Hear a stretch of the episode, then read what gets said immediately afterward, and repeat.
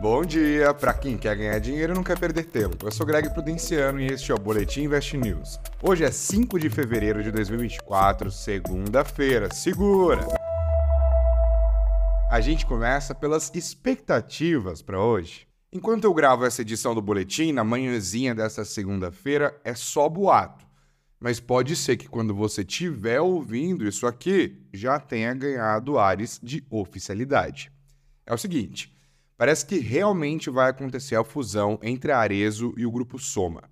Na semana passada, quarta-feira, as empresas comunicaram ao mercado que estavam de namorico e agora parece que de fato teremos um casamento será a maior fusão do varejo brasileiro desde a união de Raia e Drogazil, lá em 2011, e essa nova empresa resultante da fusão vai ficar só atrás da Renner no ranking das maiores varejistas de moda no Brasil.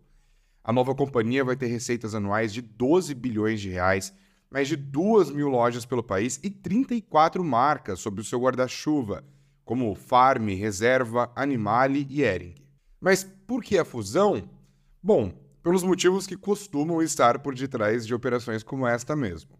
Para os acionistas controladores, são bons termos de troca. Para os administradores da empresa, corte de custos e aumento de eficiência por conta das sinergias, que abrem uma avenida para a simplificação administrativa e dão à empresa uma melhor posição para negociar com fornecedores. E, no caso deste setor, você juntaria a expertise de uma empresa com ênfase em moda, como é o caso do Grupo Soma, com a expertise de uma empresa forte no setor calçadista, que é o caso da Arezo. Ainda resta saber se o casamento vai acontecer mesmo, claro, mas a expectativa é de que o anúncio não passe de hoje. Vale acompanhar. A semana começa com o mercado de olho nos balanços. Investidores já conheceram os números do quarto trimestre de 2023 do BTG Pactual no comecinho da manhã de hoje e aguardam para depois do fechamento do mercado o balanço do maior banco privado do Brasil, o Itaú. Nos indicadores, hoje teremos os dados do setor externo de dezembro e o PMI composto de janeiro, que é o famoso índice de gerente de compras, indicador de atividade. Hoje também teremos a volta da política em Brasília, ou melhor, o retorno do legislativo às suas atividades após o recesso. Claro que estamos entrando no carnaval e já tem negociação acontecendo na capital federal mesmo durante o recesso, mas agora a coisa deve ganhar um pouco mais de ritmo. Na bolsa, o Ibovespa terminou a sexta acumulando queda de 1,4% na semana passada e um recuo de 5,2% em 2024, fechando nos 127.182 pontos. A sexta-feira foi de euforia no exterior por conta dos bons resultados corporativos das empresas de tecnologia, com destaque para a Meta e para a Amazon, mas também teve um banho de água fria com os dados do relatório de emprego dos Estados Unidos, o payroll, que mostrou que o mercado de trabalho por lá continua parrudo e não dá para apostar em corte de juros por parte do Fed já em março, não. Esse debate vai continuar daqui por diante e aqui no boletim a gente vai monitorando e contando para você. Bora para as curtinhas então? Henrico! A semana passada terminou marcada pela disparada das ações da Meta, que foi bem melhor que o esperado no último trimestre do ano passado e ainda anunciou seus primeiros dividendos, dos quais 700 milhões de dólares devem ir para os bolsos de Mark Zuckerberg.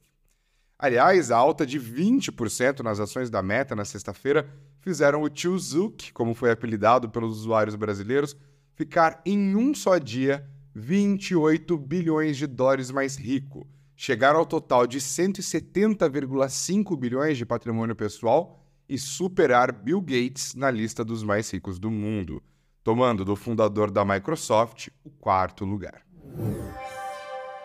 Botando regra. Calma com a sopa de letrinhas. O CMN promoveu uma série de ajustes nas normas que regem a emissão de CRAS, CRIs, LCAs, LCIs e LGs. Difícil, né? Mas pode deixar, eu explico.